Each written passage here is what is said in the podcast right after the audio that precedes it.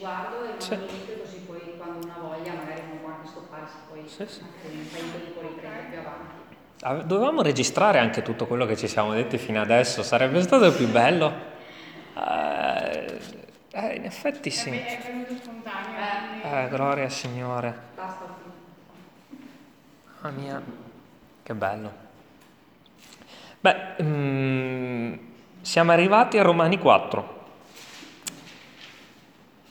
Ed è stupendo perché eh, il Signore ha messo attraverso Paolo... Allora, sono stati tosti i primi tre capitoli, molto, molto, molto tosti, eh, e il Signore non poteva non mettere un esempio in mezzo a questi capitoli così difficili. Romani 1, 2, 3, 6, 7, 8, non poteva non mettere un esempio per dire guardate, è possibile camminare con me, è possibile eh, vivere una vita di consacrazione, è possibile camminare ed essere un uomo di Dio in questo mondo. Quindi fa l'esempio di chi? L'esempio di Abramo, che è stato un uomo, il patriarca no, della fede, l'esempio della fede. Eh, come per dire, guardate che eh, c'è qualcun altro che lo ha fatto e che è stato un esempio per tutto il mondo e da lui è venuta la, progenie, la famosa progenie eh, di Abramo, no? che è la progenie della fede di Abramo. Eh, non lo so come mediteremo il capitolo 4 eh, perché questo discorso della legge, delle opere, della salvezza per fede lo abbiamo già meditato a lungo, però credo che l'esempio di Abramo sia da meditare. Eh, leggeremo per adesso, per questa volta, dall'1 al 6, capitolo 4 dall'1 al 6. Dall'1 al 7.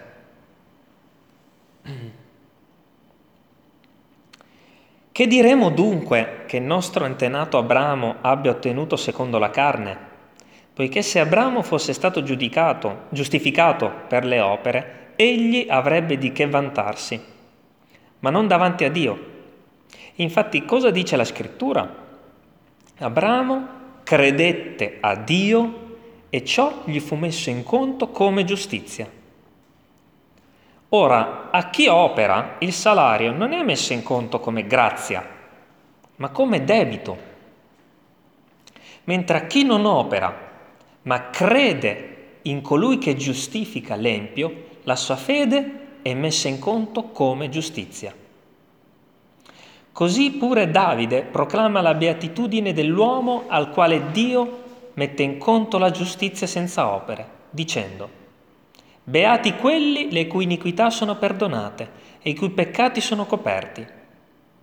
Beato l'uomo, leggiamo anche l'otto, beato l'uomo al quale il Signore non è debita affatto il peccato. Amen. E è bello perché um, quest'uomo, Abramo, non so se tutti conosciamo la storia di Abramo, ma eh, Adesso la leggeremo un po' perché è una storia molto bella. Quest'uomo è preso come esempio da Paolo nell'epistola ai Romani perché? Perché eh, fu un uomo che ne ha fatte di tutti i colori, era un peccatore, era un uomo che sbagliava continuamente e fu giustificato da Dio, non perché era buono, bravo, ma perché aveva creduto. Quindi è preso e messo al centro dell'esempio di Romani perché dopo tutto quello che ho detto, dopo tutto quello che ho detto riguardo al fatto che le opere non servono a niente, quello che conta è credere, dice, guardate che l'esempio della fede è Abramo. E Abramo era un uomo che ne ha fatte di tutti i colori, persino diceva di sua moglie che era sua sorella, affinché non lo uccidessero per avere sua moglie, e quindi la gente prendeva la moglie di Abramo, perché tanto diceva era sua sorella, e poi scopriva che in realtà era la moglie di Abramo. Oppure eh, commette, commi, commise peccati eh, come quello di unirsi alla sua serva invece che a sua moglie per avere una progenie, cioè ne ha fatte, ha sbagliato del, del continuo, ma credette in Dio Cioè, sta piazzando lo Spirito Santo in mezzo a Romani questo esempio come per dire, guardate che operare non serve a niente se non si crede. È un esempio come per dire il peccatore è gradito davanti a Dio, il peccatore che ha creduto in colui che lo giustifica, che è Gesù. L'esempio perfetto, Abramo. Gli ebrei che dicono noi abbiamo per padre Abramo, lo dicono come per dire Abramo è stato il migliore di tutti. No, Abramo è stato uno dei peggiori. Quello che vuole dire la parola di Dio è tu sei un peccatore, io ti gradisco solo perché credi in Gesù Cristo. Punto. E ti gradisco, cioè mi piace quando vieni da me e mi dici sono un peccatore. Mi piace, lo voglio, vieni da me. È bellissimo. Se leggiamo in Genesi,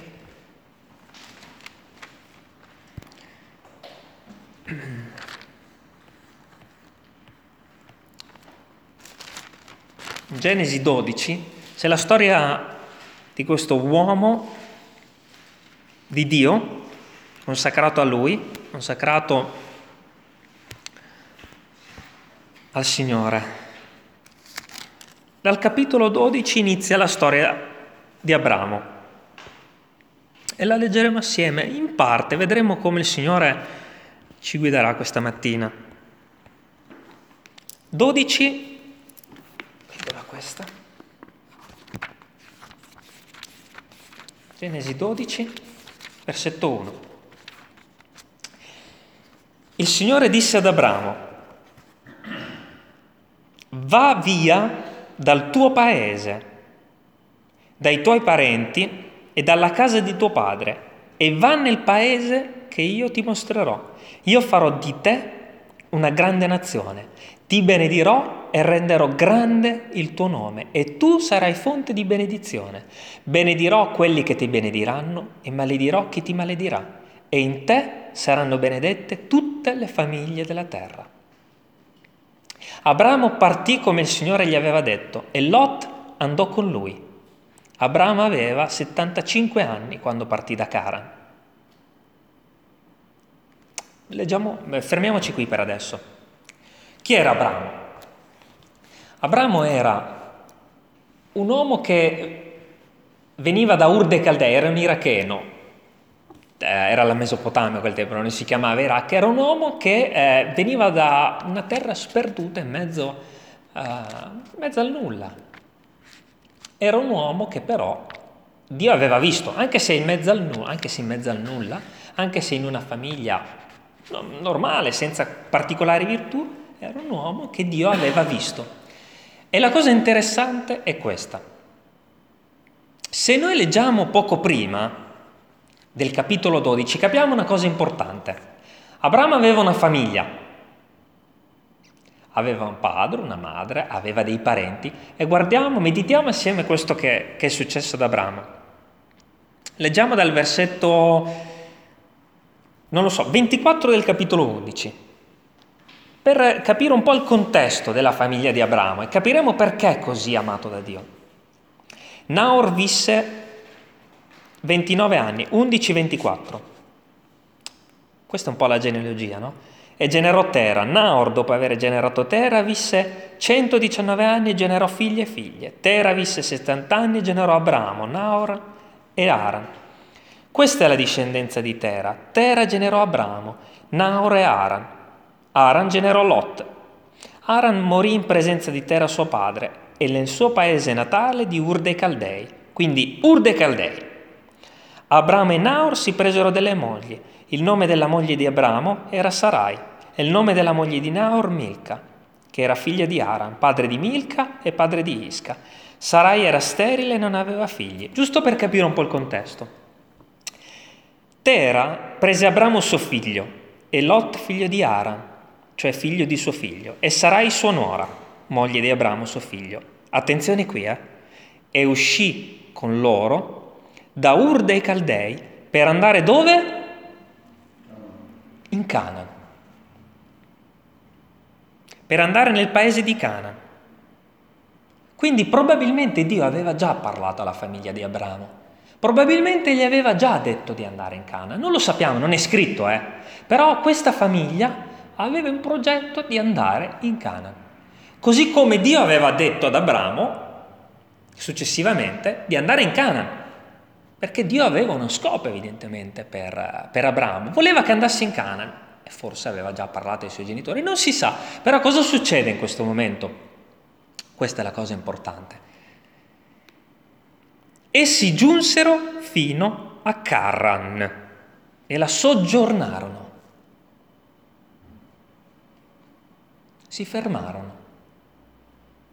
Cioè la famiglia di Abramo aveva in progetto di andare in Cana e invece si fermarono a metà via. Invece di andare in una terra che era un po' lo scopo no, di questa famiglia, non sappiamo se da Dio o no, comunque si fermarono a metà. Karan.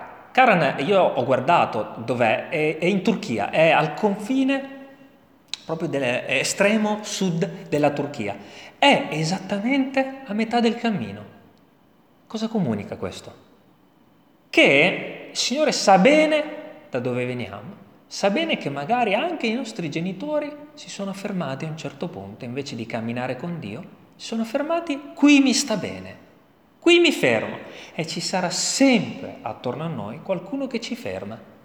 Per me non sono stati i miei genitori, è stato qualcun altro nella mia vita, fermo a cara. Stai lì, non si va avanti.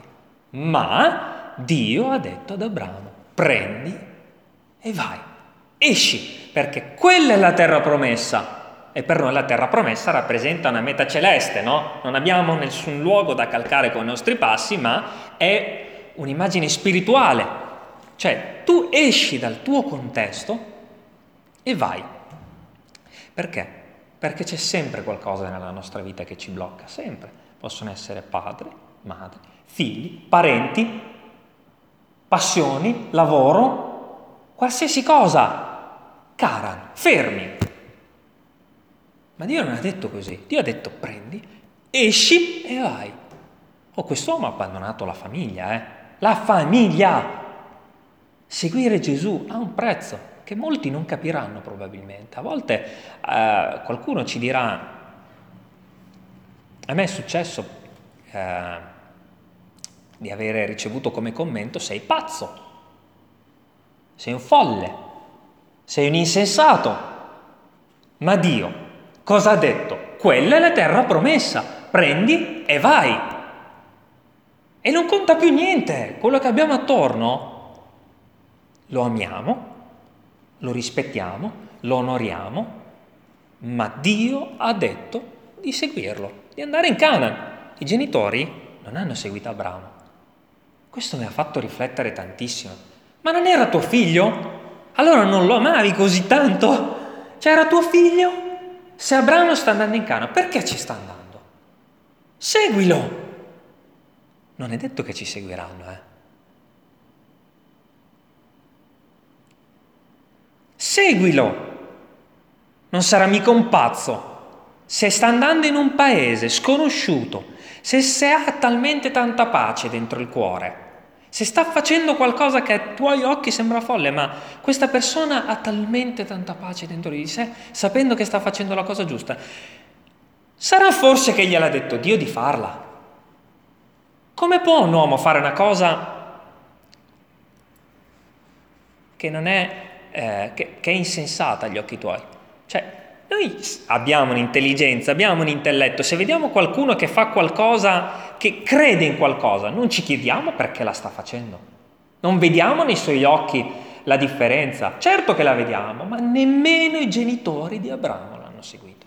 Si è portato dietro sua moglie, si è portato dietro Lot. Io resto qui, resto in cara, perché mi va bene probabilmente, mi andrà bene il religiosismo, mi andrà bene... Tutti noi conosciamo persone che si sono accontentate, no? Ma Abramo può essere chiunque, può essere chiunque. Io nella vita non è stato per me un genitore, non è stato per me, ehm, ho lasciato, il Signore mi ha detto di camminare con Lui, io vado da questa parte e non mi interessa nient'altro, io vado. Tu fai quello che vuoi. Tanti saluti.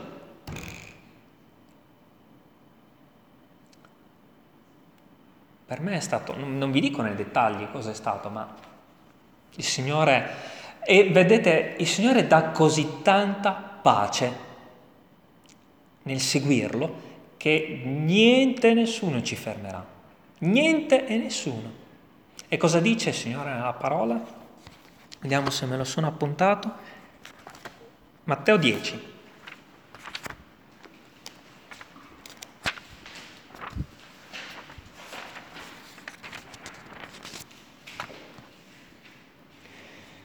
Matteo 10, 37, 42.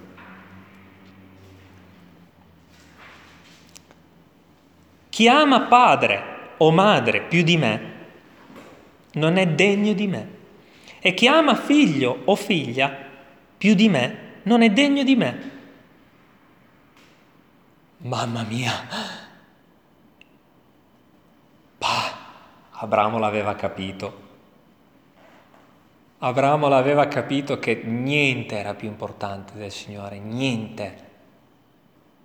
Vi, vi do una piccola testimonianza perché eh, per me questo padre o madre, figlio o figli eh, sono state sì persone, ma lo è stato anche il lavoro in passato. E non dico questo per sembrare, lo dico perché può esservi utile.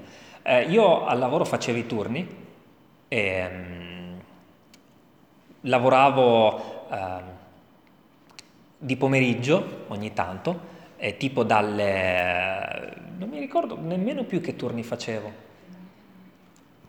Eh, finivo tipo alle 11 di sera, così cosa... E, e, facevo fatica e a stare in comunione col Signore, ma anche al, a, a, stare con i fratelli. No? E a un certo punto ho capito che il Signore mi stava dicendo taglia, taglia. Signore, ma come faccio? Cioè, è il mio lavoro, cioè, cosa rinuncio al lavoro? Ma come faccio? Eh, ho pregato e avevo così tanta uh, pace nel cuore che un giorno sono andato dal mio capo e gli ho detto, eh, guarda, eh, se, eh, se non mi fai smettere di fare i turni, eh, io mi licenzio e quindi pensiamoci un po' assieme perché a me piace questo lavoro, ma eh, io ho altri progetti nella vita, non, eh, non me la sento di continuare così perché ho altri progetti. Non gli ho detto, a quel tempo mi vergognavo, non gli ho detto che cos'era quel progetto. Ho detto guarda, io se non mi fai smettere di fare i turni mi licenzio Guardate il Signore cosa ha fatto perché io avevo un desiderio eh, vero nel cuore. Mi ha, detto, mi ha detto il mio capo, guarda, ehm, prova a chiedere a qualcuno eh, se ti dà il cambio turno. E io dentro di me, un cambio turno è un cambio turno, prima o poi finirà. No? Chi è che mi dà cambio di turno? E a quei tempi avevo gli incontri di chiesa martedì e giovedì, gli ho detto Signore, ma io voglio stare con te, come faccio che mi dà il cambio turno? E c'era un collega con il quale non parlavo da diversi mesi. E io, quello non di sicuro, quello non lo chiedo. Inizio a chiedere a tutti i colleghi, no, no, no, no, no, no, no. Mm, ho già capito qua dove vuole arrivare il Signore. Allora vado davanti al Signore e dico, Signore, ti chiedo perdono perché quel collega non ci parliamo da diverso tempo. Figurati se lui mi dirà di sì. Però il progetto qual era? Quello di Abramo, di andare a Can, cioè spiritualmente parlando di seguire Dio in quello che lui mi indicava di fare. Sono andato da questo collega e gli dico, ehm, guarda, mi dispiace molto per quello che è successo tra noi, ma ho da chiederti una cosa. Ti andrebbe di sostituirmi uh, qualche volta nei turni? Sapete, io ho detto qualche volta. E uh, questa persona mi fa, ma perché non me l'hai chiesto prima? Guarda, facciamo così. Io ti sostituisco tutte le volte che tu farai quel turno. Tutte le volte che tu farai quel turno. Sapete da quanti anni è che mi sta sostituendo questo ragazzo? Sparate una cifra, perché neanche io ci credo ancora. Forse anche 6 o 7 anni. A un certo punto il mio capo ha capito che questo mi avrebbe sostituito per sempre, mi ha addirittura cancellato dalla lista turni. Cancellato! Vedete cosa significa camminare con Dio per andare in Canaan? Per te sarà qualcos'altro in questo momento seguire Dio e andare in Canaan. La, chi devi lasciare? Lo sai tu. Ma sicuramente in qualcosa dovrai lasciare, che sia un genitore o che sia una passione che sia qualsiasi cosa, ma il progetto di Dio è vai in Canaan.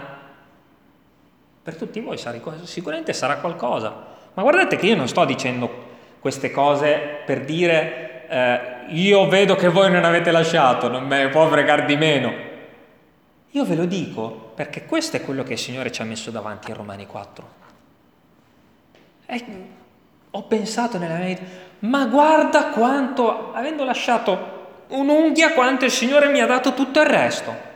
Oh, cancellato dalla lista turni, non li faccio, io non ho più fatto un turno da quel giorno. E dovevo solo chiedere perdono a un collega. Ma, cioè, il Signore domina tutto l'universo. Quel collega lì, non un altro, quello con cui io avevo litigato. Prima fai pace, prima chiedi perdono, prima vi ristabilite. E poi io ti darò tutto il resto ma prima Dio, prima me. Non c'è padre, non c'è madre, non c'è lavoro, non c'è questo, non c'è quest'altro. E io, tuttora, mentre vi parlo, ho tante cose a cui rinunciare per seguire Dio. Tante. Ma devo andare in Cana, perché c'è la terra promessa.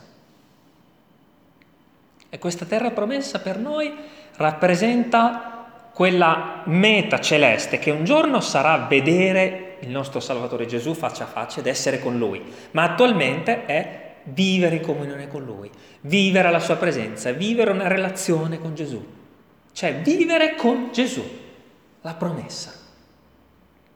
E non è tanto diverso da quello che stava vivendo Abramo, perché molti nel leggere la Genesi pensano che Abramo, abbiamo appena letto Cosa abbiamo letto al capitolo 12? Versetto 2, per esempio. Io farò di te una grande nazione. Ti benedirò e renderò grande il tuo nome e tu sarai fonte di benedizione. Cioè, sottinteso, che cosa c'è? Se tu, io farò di te una grande nazione. Ti benedirò e renderò grande il tuo nome e tu sarai fonte di benedizione. Cioè, noi leggendo queste cose sicuramente sarà, verrà da lui una discendenza, no? Avrà un figlio, avrà una famiglia e da lui saranno tutti benedetti in lui. Ok? Ma siccome la parola di Dio va ben più al di là di quello che noi leggiamo, meditiamo, ascoltiamo, è spirituale la parola, Abramo aveva capito bene di cosa si trattava, aveva capito bene di cosa parlava. Se noi leggiamo, adesso sarà un po' difficile entrare in quello che Abramo eh, aveva capito nel suo cuore, che cos'era questa discendenza. Perché Abramo voleva, voleva sì un figlio, ma aveva capito che Dio gli parlava di qualcosa di più di un semplice figlio. Abramo aveva in cuore la progenie della fede, perché sapeva che il Cristo sarebbe dovuto venire al mondo per pagare i peccati di tutta l'umanità. E lo vedremo assieme che Abramo sapeva che era un discorso spirituale quello che Dio gli stava facendo, oltre naturalmente a dargli anche una progenie, figlio. Però lo vedremo assieme. Al capitolo 15 ho sotto la mia Bibbia perché la mia Bibbia è tutta sottolineata e so visivamente dove si trovano i passi, i capitoli, perché non sempre prendo appunti, mi lascio guidare molto dal Signore. E però questa eh, Preferisco questa traduzione per meditarla assieme. Capitolo 15. Stanno passando nel frattempo degli anni eh, nel cammino di Abramo con il Signore e la promessa del Signore era che avrebbe benedetto il mondo attraverso Abramo. Capitolo 15. Quindi Abramo, dopo molti anni, ricorda questa promessa. Dopo questi fatti, e se volete a casa potete leggere anche tutto quello che è successo, è bello leggere la vita di Abramo, fatelo. Dopo questi fatti la parola del Signore fu rivolta in visione ad Abramo dicendo, non temere Abramo, io sono il tuo scudo, la tua ricompensa sarà grandissima. Abramo disse, Signore, Dio, che mi darai? Poiché io me ne vado senza figli. E l'erede della mia casa è Eliezer di Damasco. Cioè aveva un servo, non aveva figli, aveva un servo che probabilmente era onorato nella sua famiglia e avrebbe preso tutto quello che era di Abramo. E Abramo soggiunse, tu non mi hai dato discendenza. Attenzione, non dice tu non mi hai dato un figlio, eh. Questo, attenzione, fateci caso. Tu non mi hai dato discendenza. Cioè, la promessa che tu mi hai fatto, ancora non l'hai onorata.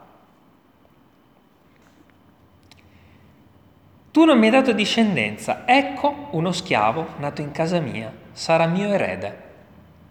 Allora la parola del Signore gli fu rivolta dicendo, questi non sarà il tuo erede, ma colui che nascerà da te sarà tuo erede. Cioè avrai un figlio.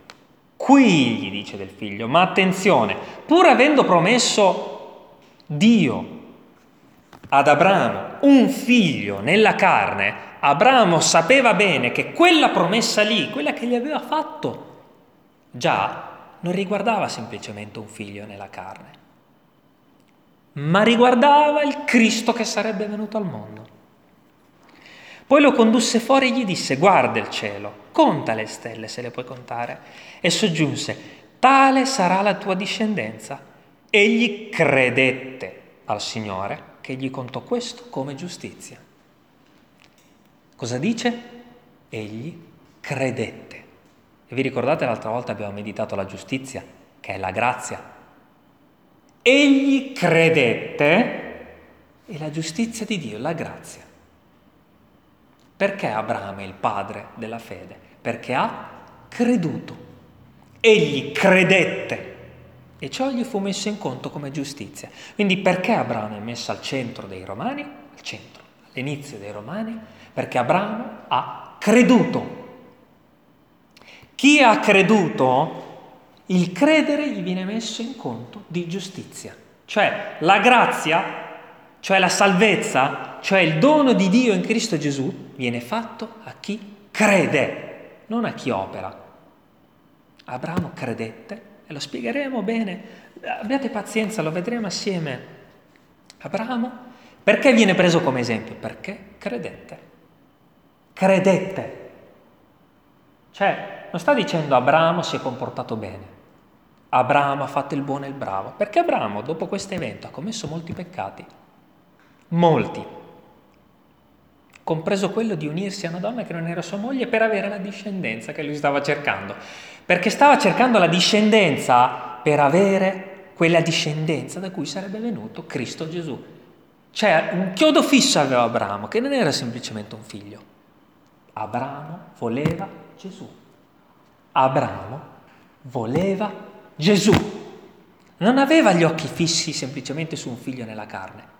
E lo testimonia, sapete cosa? Capitolo 17, versetto 15.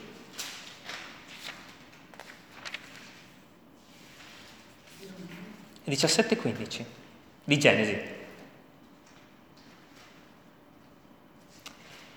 Dio disse ad Abramo, quanto a Sarai tua moglie, non la chiamare più Sarai, il suo nome sarà invece Sara. Io la benedirò e da lei ti darò anche un figlio. La benedirò e diventerà nazioni. Re di popoli usciranno da lei. Allora Abramo si prostrò con la faccia a terra, rise e disse in cuor suo, Cioè, sembrava stesse parlando di qualcosa di diverso ad Abramo Dio. Cioè, sta dicendo, ma Signore, tu mi darai un figlio, ma quello che io sto aspettando è qualcos'altro. Perché guardate cosa dice. Allora Abramo, versetto 17, si prostrò con la faccia a terra, rise e disse in cuor suo, nascerà un figlio a un uomo di cent'anni? E Sara partorirà ora che ha 90 anni? Cioè, Abramo stava aspettando la promessa, ma non aveva in testa di ricevere quella promessa nella carne, da se stesso. Non si limitava Abramo ad avere un figlio nella carne, Abramo voleva Gesù. Abramo aveva a cuore la discendenza, quella promessa in Genesi ad Adamo ed Eva, cioè dalla donna verrà colui che schiaccerà il capo a Satana. Quella discendenza numerosa come le stelle del cielo, Abramo nella sua mente sapeva già che sarebbe stata Gesù.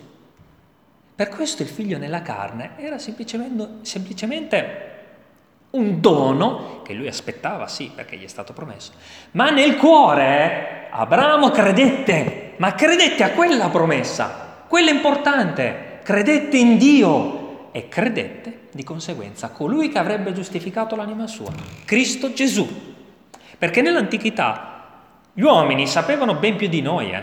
Oggi noi abbiamo eh, varie chiese, ma la cultura nostra è molto inquinata ma a quel tempo, visto che la civiltà era sumera, tra i sumeri si sapeva bene che sarebbe venuto Gesù.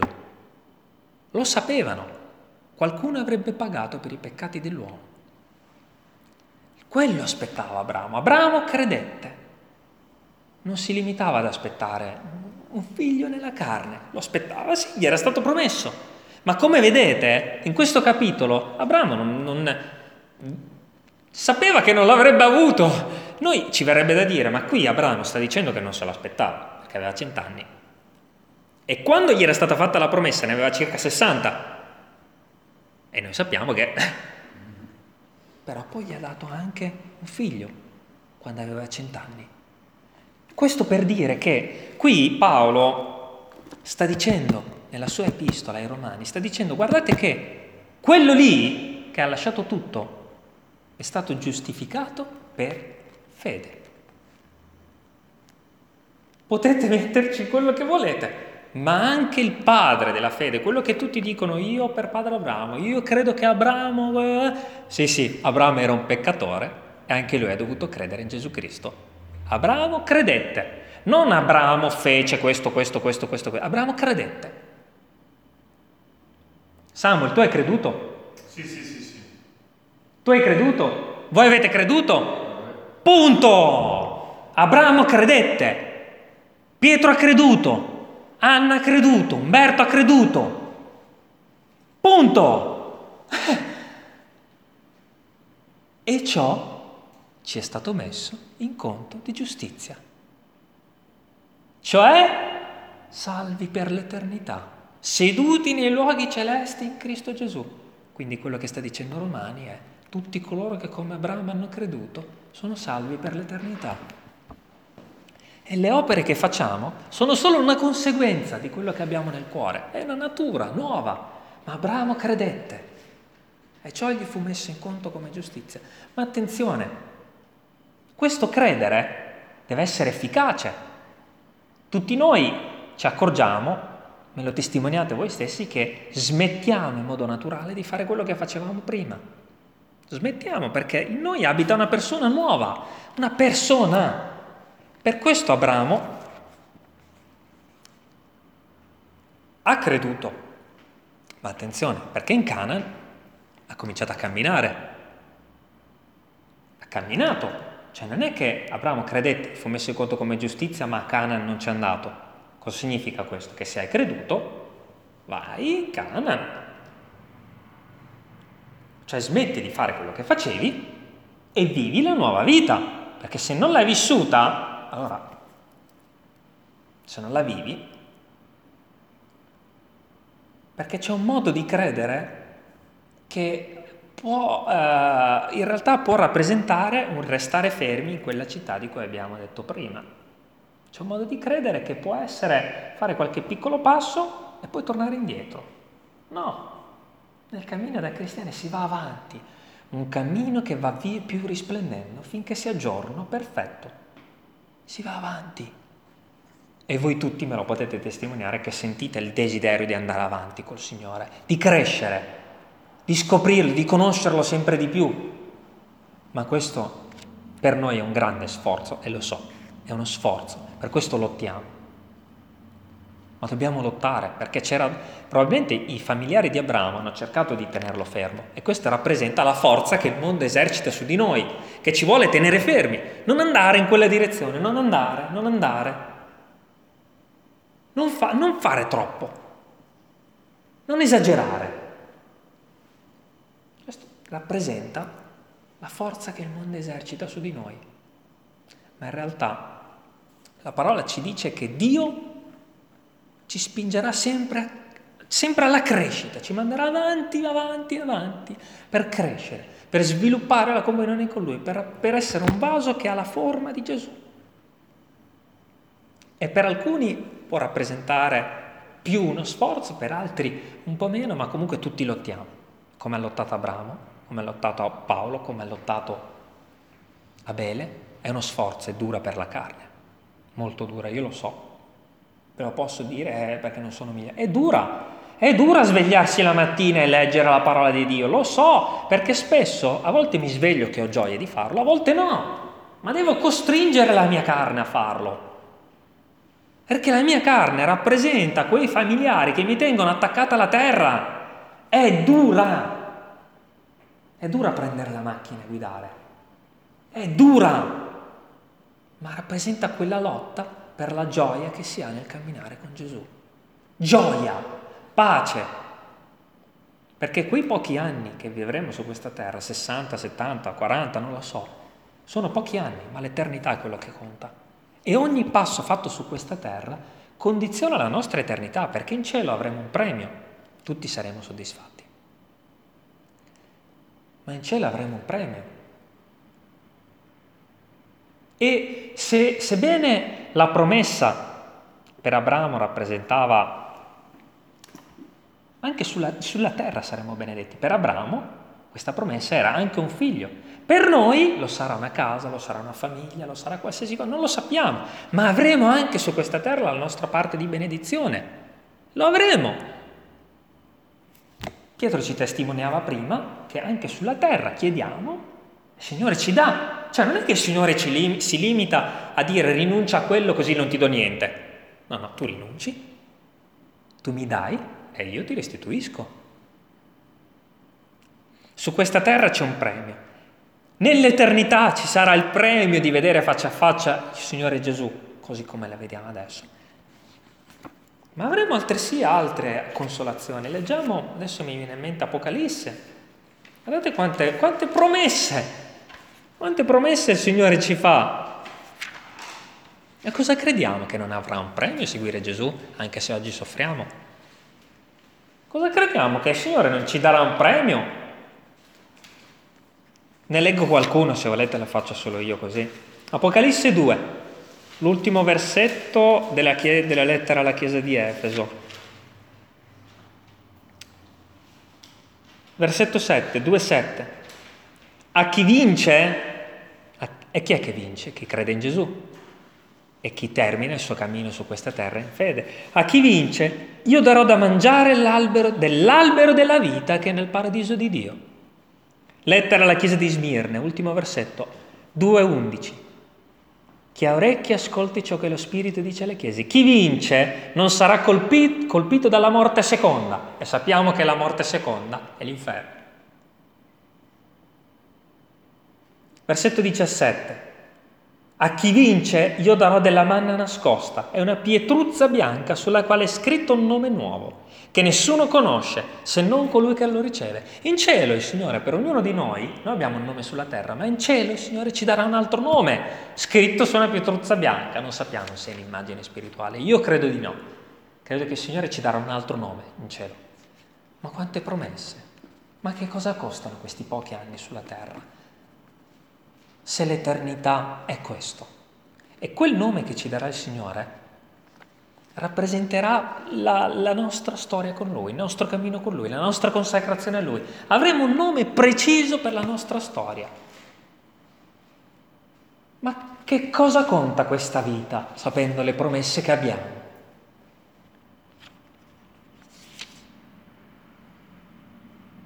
Versetto 28, anzi 26. A chi vince e persevera nelle mie opere sino alla fine, darò potere sulle nazioni ed egli le reggerà con una verga di ferro, le frantumerà come vasi d'argilla. Non c'è tempo di spiegare questo, comunque, come anch'io l'ho ricevuto, io ho ricevuto potere dal Padre mio e gli darò la stella del mattino. Gesù Cristo sarà una possessione particolare quella stella mattutina per ognuno di noi, un possedimento particolare. Cioè, seguire Gesù non è senza ricompense, non è senza ricompense, è su questa terra, è nel, eh, nella, nell'avvenire, nell'eternità. Non è senza ricompensa seguire Gesù, ha un prezzo perché tutti noi, no, 41 minuti, sono fatto tardi, eh, volevo parlare di tutt'altro perché avevo chiesto anche di meditare Daniele, ma evidentemente eh, facciamola adesso. Facciamola adesso, Daniele capitolo 3. Perché c'è un bel esempio di qualcuno che testimonia che ha seguito Gesù, di qualcuno che resta un po' indietro, ma comunque non viene lasciato da parte.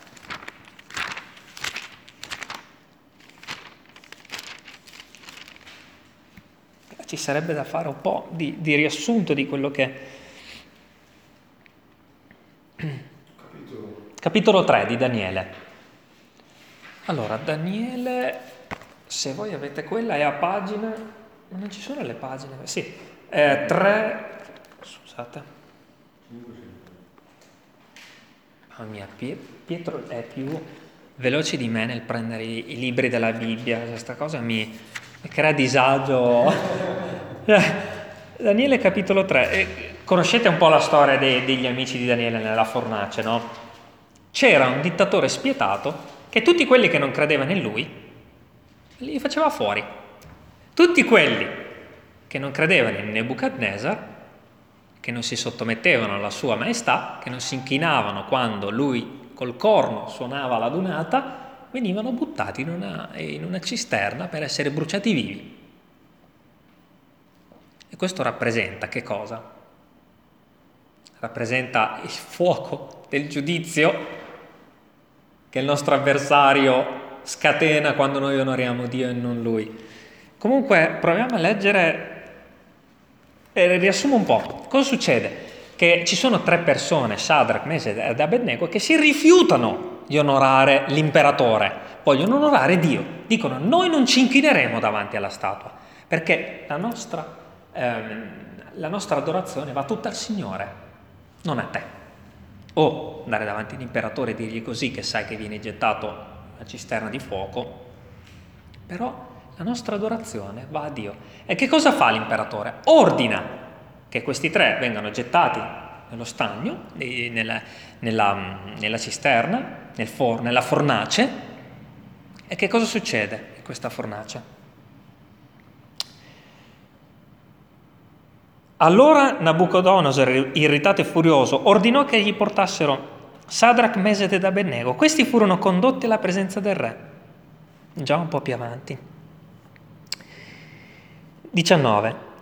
Allora Nabucodonosor si infuriò e l'espressione di suo viso mutò completamente nei riguardi di Sadrach, Meset ed Abednego. Egli ordinò che si arroventasse la fornace sette volte più del solito. Poi ordinò agli uomini più vigorosi del suo esercito di legare Sadrach, Meset ed Abednego e di gettarli nella fornace ardente.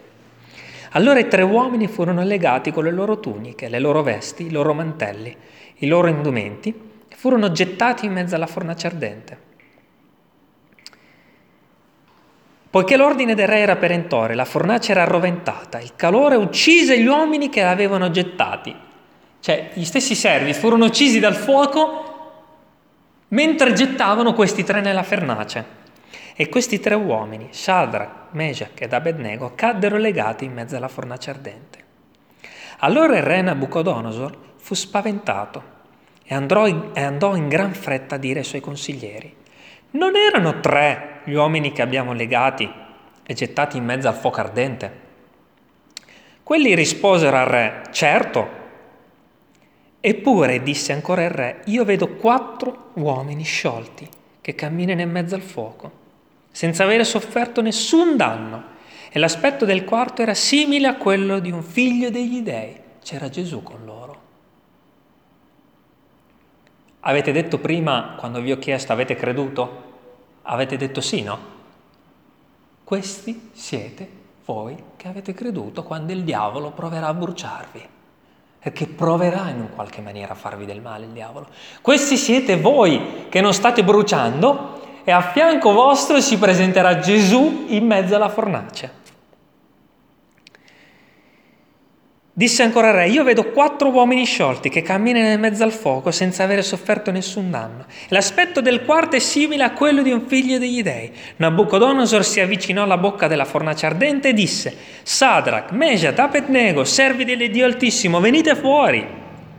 E Shadrach, Meshat ed Abednego uscirono dal fuoco. I satrapi, i prefetti, i governatori e i consiglieri del re si adunarono, osservarono con gli uomini e videro che sopra i loro corpi il fuoco non aveva avuto nessun potere. E neppure un capello del loro capo era stato bruciato, che le loro tuniche non erano alterate e che essi non avevano neppure odore di fuoco. Nabucodonosor prese a dire, attenzione alla reazione del re, perché quello che, quello che abbiamo discusso prima è che è importante credere Giusto? Ma questo credere si verificherà anche per Nebuchadnezzar. Ok? Ma all'inizio questo credere Guardiamo come crede Nabucodonosor. Guardate cosa fa il re.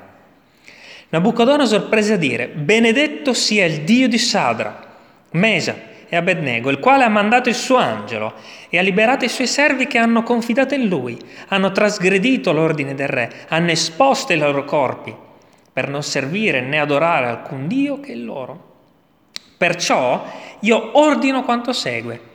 Chiunque, a qualsiasi popolo, nazione o lingua, appartenga, dirà male del Dio di Shadrach, Meshach ed Abednego, sia fatta a pezzi e la sua casa ridotta in un letamaio, perché non c'è alcun altro Dio che possa salvare in questo modo.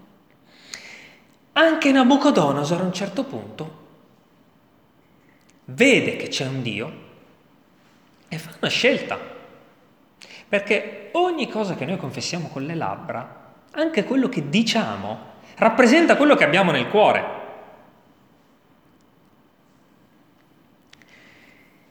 Ma se noi leggiamo il capitolo 4, e non c'è tempo, la storia di, se volete fatelo pure a casa, la storia di Nabucodonosor è particolare, perché?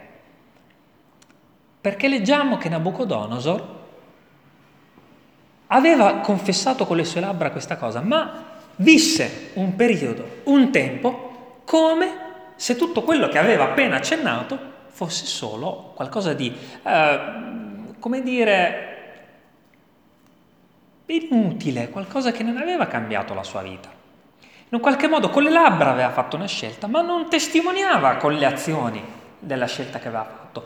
Visse per un periodo della sua vita come se tutto questo non gli cambiava niente. Ma Dio aveva ascoltato le parole di Nebuchadnezzar sapeva quello che aveva detto Nabucodonosor. E noi tutti a un certo punto della nostra vita abbiamo detto, credo.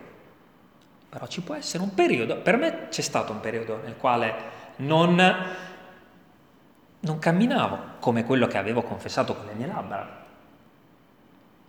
Ok? A un certo punto nella vita di Nabucodonosor, abbiate pazienza, lo leggiamo, sono cinque minuti.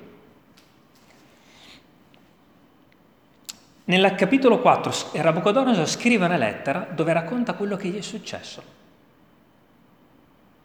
Se volete leggetela a casa, leggiamo solo la parte finale. Leggiamo dal versetto 28.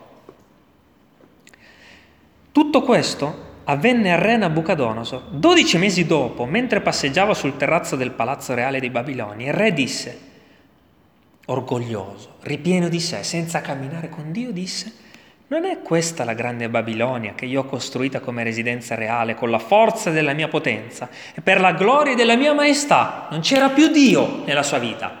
Se l'era dimenticato. Ma Dio si ricordava di quello che aveva detto. Il re aveva ancora la parola sulle labbra quando una voce venne dal cielo e disse, sappi, o re Nabucodonosor, che il tuo regno ti è tolto. Tu sarai scacciato di mezzo agli uomini e abiterai con le bestie dei campi, ti daranno da mangiare erba come i buoi, passeranno sette tempi sopra di te, finché tu riconoscerai che l'Altissimo domina sul regno degli uomini e lo dà a chi vuole. Nello stesso istante quella parola si adempì su Nabucodonosor. Egli fu scacciato di mezzo agli uomini, mangiò l'erba come i buoi, probabilmente divenne pazzo, balbuziente. E non, non ci soffermiamo troppo su questo, ma ci sono for, forme di, ehm, di, malattia che ti fanno sembrare un animale, perdi il senno. Eh. Egli fu scacciato di mezzo agli uomini, mangiò l'erba come i buoi, il suo corpo fu bagnato dalla rugiada, viveva all'aperto come gli animali, non aveva più nemmeno una casa. Dio, pur di riportarlo nei, nei vincoli di ciò che aveva detto, guardate cosa fa. I capelli gli crebbero come le penne delle aquile, le sue unghie diventarono come quelle degli uccelli. Alla fine di quei giorni, io, questo è Nabucodonosor che parla, io, Nabucodonosor, alzai gli occhi al cielo, la ragione tornò in me, si pentì e si ricordò di quello che aveva detto anni prima. Benedissi, anni, forse un po' meno, benedissi l'Altissimo, lodai e glorificai colui che vive in eterno. Il suo dominio è un dominio eterno, il suo regno dura di generazione in generazione. Tutti gli abitanti della terra sono un nulla davanti a lui. Egli agisce come vuole, con l'esercito del cielo e con gli abitanti della terra. Non c'è nessuno che possa fermare la sua mano e dirgli che fai? In quel tempo la ragione tornò in me, la gloria del mio regno, la mia maestà e il mio splendore mi furono restituiti. I miei consiglieri, i miei grandi mi cercarono, io fui restabilito nel mio regno e la mia grandezza fu superiore a quella che avevo prima tutto restituito dall'inizio alla fine, anzi di più di quello che aveva perso. In quanto è buono Dio. Ora io Nabucodonosor lodo, esalto e glorifico il Re del cielo, perché tutte le sue opere sono vere e le sue vie giuste, ed egli ha il potere di umiliare quelli che procedono con superbia. Mamma mia! E sapete perché vi dico queste cose? e dico per esperienza, perché c'è stato un tempo in cui io ho detto al Signore sì, credo in te, e poi mi sono sviato, mi sono allontanato. Per questo voglio proprio esortarvi a stare attaccati a Dio, perché io mi sono allontanato addirittura per anni dalla Chiesa. E per Chiesa intendo da Cristo, sono allontanato da Cristo ma molti anni dopo, ram, intervento divino, mi ha spezzato in due, ma mi ha altresì dato più di tutto quello che avevo perso. Perché? Perché Nebuchadnezzar, abbiamo letto prima, con le sue labbra aveva confessato che c'era un Dio, aveva creduto in questo Dio.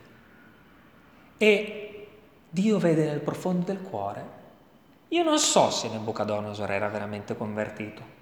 Io non lo so se aveva fatto una scelta, ma quello che aveva detto, Dio lo aveva ascoltato. Molti anni dopo, pur di riportare Nabucodonosor nella retta via e di salvargli la vita, perché se no Nabucodonosor sarebbe vissuto quello che sarebbe vissuto, poi sarebbe morto, eh, da qualche parte sarebbe andato, ma Dio ha detto, pur di salvargli l'eternità, io intervengo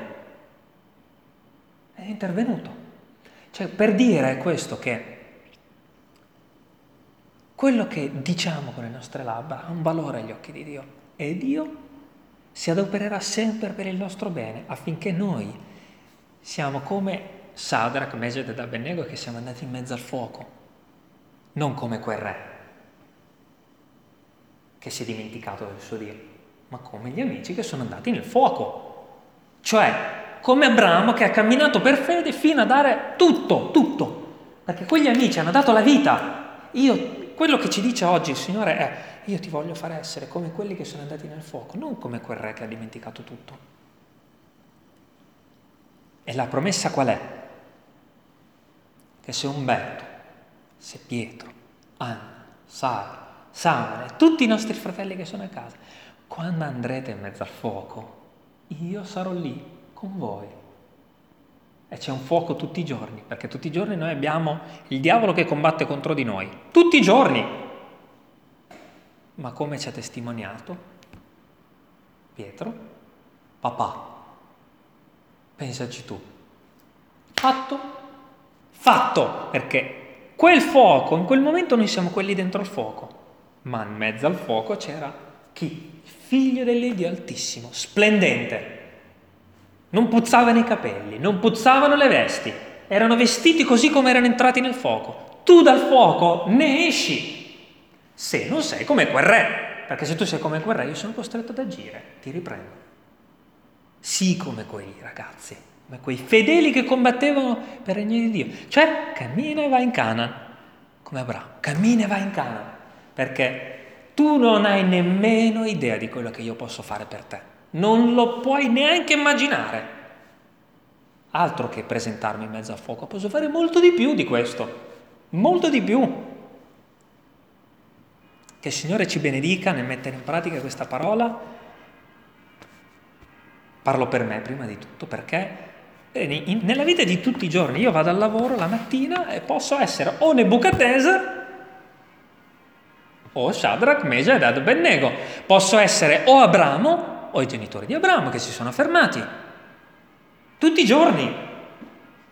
Ma per amore io voglio essere, essere come Sadra, per amore, non per costrizione, perché Nebuchadnezzar è stato costretto a tornare. Io voglio farlo per amore, perché Dio mi ha amato ed è morto sulla croce per me.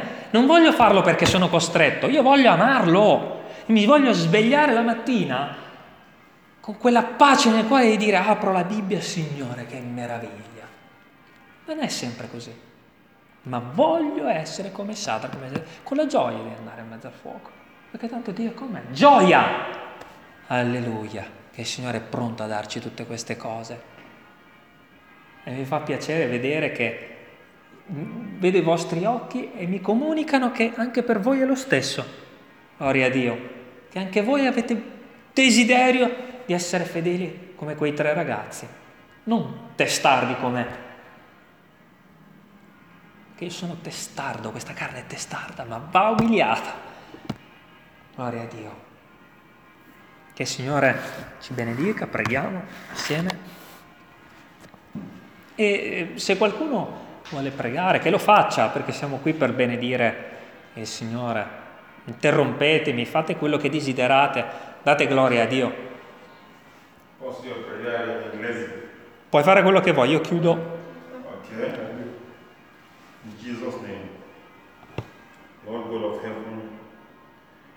thank you this very hour that you made it possible for us to gather in the church Amen. to serve you and worship you this day. Glory to your name. And it's your word, two or three are gathered in your name, you are here in their midst. Lord, I pray that the words we have studied today may be a fruit in us. May we live like Christ. May our life be a life of exemplary to others to emulate and learn from us. Lord, I want to thank you for this service. As we come to an end, may your angels from heaven descend your blessings and fill us with Holy Spirit and grant us our heart desires of good. At the end, may we make heaven. In Jesus' precious name. Amen. Amen, amen. Sì, Signore, voglio ringraziarti anch'io come ha fatto Samuel perché la tua parola è sì ed amen, perché la tua parola è acqua viva, Signore. Questa mattina siamo stati dissetati dalla tua acqua, Signore. È prezioso ricevere queste esortazioni perché tutti noi che abbiamo fatto questo sforzo quest'oggi siamo come quei tre ragazzi in mezzo al fuoco. Siamo come quei tre ragazzi che non hanno paura, escono dalle loro case e vengono da te, Signore. Tutti noi abbiamo tanti impegni, Signore, mi dà tanta gioia vedere qui questi ragazzi che sono oppressi da tutte le cose che hanno da fare e lottano per stare con te. Per me è una gioia grandissima. Mi è di conforto, Signore. Benedicili, benedicili, dagli cento volte tanto tutto quello a cui hanno rinunciato. È una vita dura, Signore, quella su questa terra, perché la nostra carne è pesante. Ma grazie, Signore. Grazie per ognuno di noi. Come ha detto Samuel, Signore, ti voglio chiedere anch'io che questa parola diventi pratica nel, nella nostra vita, che, faccia, che produca frutto per camminare con te di gloria in gloria, Signore, perché, Signore, che cos'è questa vita se non è vissuta per dare gloria a colui che ha pagato sulla croce per noi? Umiliato, ti hanno sputato addosso, Signore, ti hanno lacerato con una frusta, Signore, hai sanguinato per me, ti hanno inchiodato alla croce. E io che devo semplicemente guidare per venire da te, Signore, che sforzo è in confronto a quello che hai fatto tu, Signore? Che sforzo è svegliarmi la mattina e invocarti in confronto a quello che hai fatto tu, Signore Gesù, che, ti, che uscivi di casa la sera per pregare tutta la notte, tutta la notte a pregare Padre Celeste. Signore, ti ringraziamo perché questa mattina siamo quei tre ragazzi e tu sei quell'angelo dell'Eterno che è in mezzo al fuoco, perché c'è un fuoco nella nostra vita tutti i giorni. Abbiamo paura, angosce e ansie e problemi.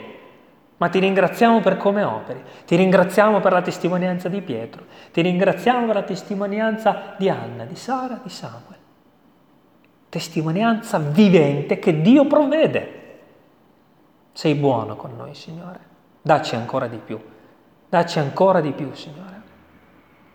Sei meraviglioso e grazie perché ci fai del bene. Che questa giornata sia davanti a te e provvedi ogni nostro bisogno, Signore, perché ne abbiamo ancora tanti.